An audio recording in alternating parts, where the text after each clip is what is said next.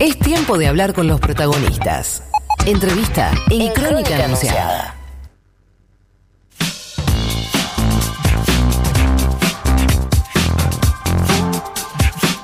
Casi las diez y media de la mañana y nosotros nos vamos rápidamente a hacer la segunda entrevista del día porque también esto formó parte de los anuncios de Alberto Fernández en las sesiones ordinarias y hoy lo veíamos publicado en el boletín oficial. Se oficializó el ascenso post-mortem de los 44 tripulantes del Ara San Juan y justamente para hablar de este tema tenemos a Luis Tagliapietra eh, en línea, familiar de uno de los tripulantes del Ara San Juan y además querellante en la causa. Hola Luis, ¿cómo estás? Muchas gracias por atendernos. Rocío Crédito, el equipo de Crónica Anunciada, te saludamos. ¿Cómo estás? ¿Qué tal? Buenos días, ¿cómo te va? ¿Cómo estás, Luis? Bueno, gracias por atendernos. Primero te quería consultar sobre esta oficialización. El presidente ya lo había anunciado el domingo en las sesiones, pero bueno, hoy se, se publicó en el boletín oficial. ¿Cómo tomaste este decreto? Y la verdad que con mucha emoción. Si bien nos lo había adelantado el ministro Rossi en una reunión que tuvimos eh, poco más de 15 días atrás, eh, la, la manera en en que mm, se refirió a los muchachos, eh, fue para mí fue muy muy emotivo y que y que se haya hecho de manera tan expeditiva, ¿no? tan rápida cuando es un pedido que veníamos haciendo hace ya más de un año, ¿no? al anterior gobierno y al anterior jefe de la Armada, sin respuesta, por supuesto. Y, además que es algo que ni siquiera es una, una cosa extravagante, está eh, normado en la ley, ¿no? Que, los militares que, dan la vida en cumplimiento de su deber eh, les corresponde. Por lo tanto, eh, no, no podíamos comprender cómo no, no se hizo antes, pero bienvenido y, y ya te repito, y gratamente sorprendente la manera también en la que fue anunciado.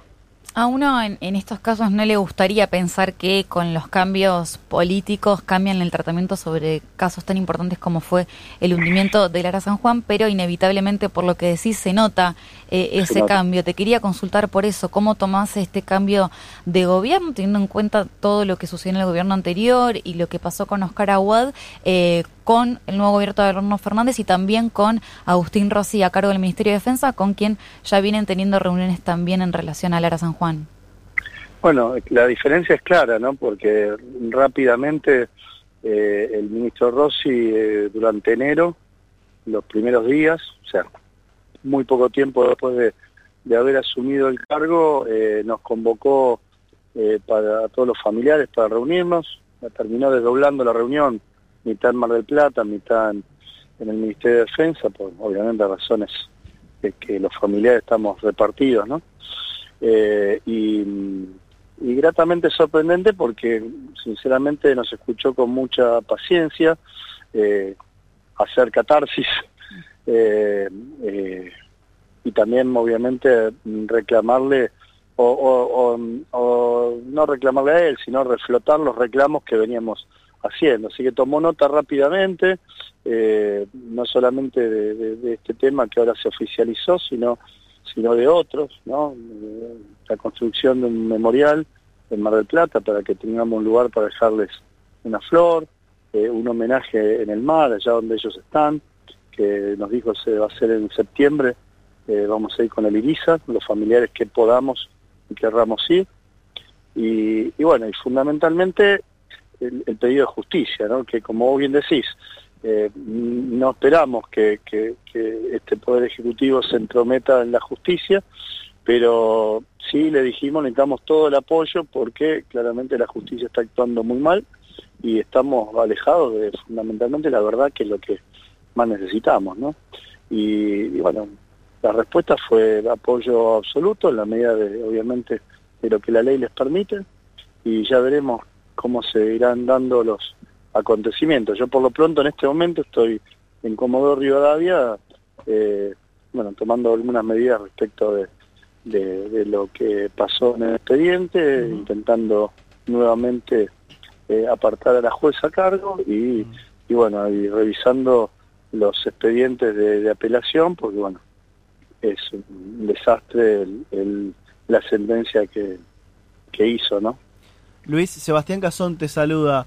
¿Qué tal, Sebastián? Buen día. Bien, ¿tienen expectativa de que eh, en alguna otra instancia judicial vuelvan a ser investigados tanto el expresidente de la Nación Mauricio Macri como el exministro de Defensa Oscar Aguad? En esta tienen que ser investigados. A ver, lo que resolvió eh, la jueza es nulo. Pues fíjate, no quiero aburrir con terminología jurídica, pero ella, ella se expresa respecto de la falta de responsabilidad de Macri Aguad en los considerandos del fallo. Los considerandos vendrían a ser eh, los fundamentos analíticos, ¿sí?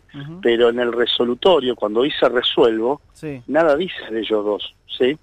Eh, resuelve sobre los seis marinos que imputa y sobre el séptimo que sobresee y nada dice sobre ellos, lo cual, además de ser un mamarracho jurídico, eh, es absolutamente nulo el acto. Eh, lo que pasa es que a partir de, esta, de este prejuzgamiento que hace ella, necesariamente tiene que ser apartada, porque si mañana la Cámara, por ejemplo, resuelve procesarlos, eh, ella no, no va a poder actuar más tampoco porque, porque ya juzgó, ¿me explico? Sí. O sea, Luis, vos recién comentabas que estabas eh, en Comodoro, justamente estás allá pidiendo la recusación, hablamos de la jueza Marta Yáñez, ¿no? Sí, nuevamente, sí. Es una segunda instancia porque, bueno, surgieron hechos nuevos, ¿no? Entonces eso le ameritó a que haga el planteo nuevamente. Y, en ese sentido, digo, vos, mm, aparte de ser parte de la causa y parte querellante, también sos familiar, obviamente, y digo, en ese sentido, ¿cómo... Antes que todo lo antes que todo, eh, Por eso digo, ¿cómo se articulan esas dos cuestiones y también el hecho de eh, lo que opina el resto de, de, de, la de los familiares, ¿no? Con respecto al accionar de esta jueza. Sí, para mí es muy difícil. Lo que pasa que, que yo tomé la decisión de de presentarme como querellante el 27 de noviembre del 2017. Hacía una semana que nos habían dicho que, los chicos habían muerto, ¿te acordás? La famosa explosión y demás, y viste, en un acto desesperado, ¿no? Un acto como abogado, ¿no?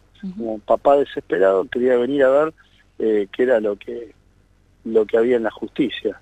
Ahí es que me presenté y empecé a interiorizarme eh, de todo y es muy difícil porque es una herida abierta eh, todos los días, todos los días yo investigo, leo y, es como, como meterme a mí mismo el dedo en la llaga, pero eh, también siento que si no lo hago yo no lo hace nadie, ¿viste?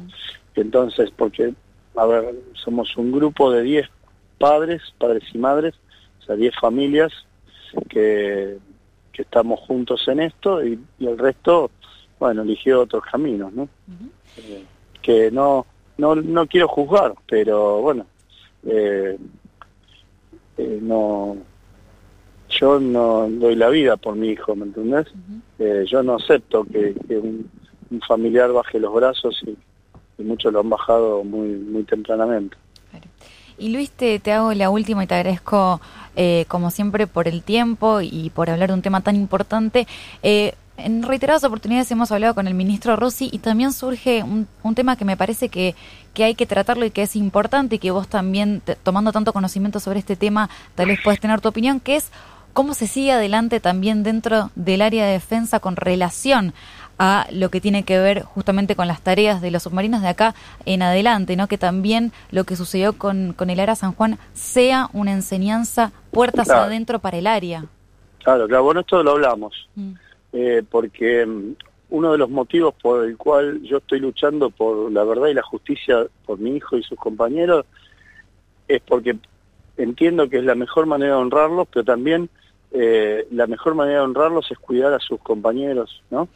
Eh, que esto no vuelva a ocurrir, ¿sí? Y, y, ese planteo se lo dije al ministro y al, y al jefe, que ahora es el ex jefe de la Armada, que yo veo que en estos dos años y tres meses no cambió nada no cambió nada en la Armada. Eh, siguen sin presupuesto y sin presupuesto siguen eh, saliendo a navegar con buques que no están en condiciones. Entonces, eh, no entiendo, viste, son cosas que no se terminan de comprender el, desprecio por, por, por, la vida ¿no? de, los chicos.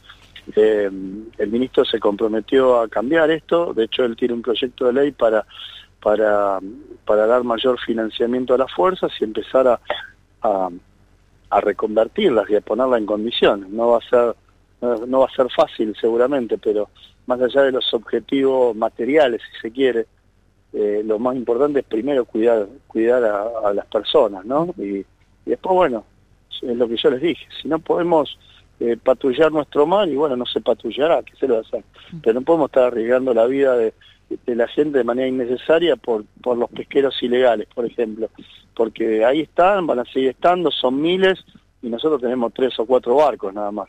Entonces estamos en inferioridad de condiciones y, es una realidad insoslayable que no se va a, modificar ni hoy ni mañana. Entonces eh, hay que hay que reconocer en dónde estamos parados, así como, como se hace con la economía y, como en otras áreas, la educación, la salud, viste, de hacer un, un reconocimiento, decir, bueno, listo, así estamos, bueno, a partir de ahí empezar primero cuidando la vida de las personas y después, bueno, ver, ver cómo se avanza a partir de ahí, pero con seriedad, con responsabilidad, ¿eh? con, con, con, el cuidado que, que, los muchachos se merecen.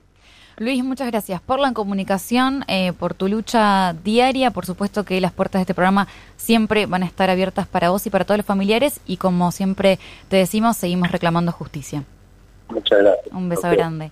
Pasaba Luis Tagliapietra, él es el padre de Alejandro Tagliapietra, una de las víctimas del hundimiento del Ara San Juan y además querellante en la causa. Como siempre decimos, seguimos pidiendo justicia por los 44.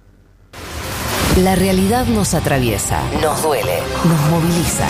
Crónica anunciada. Otro periodismo es posible.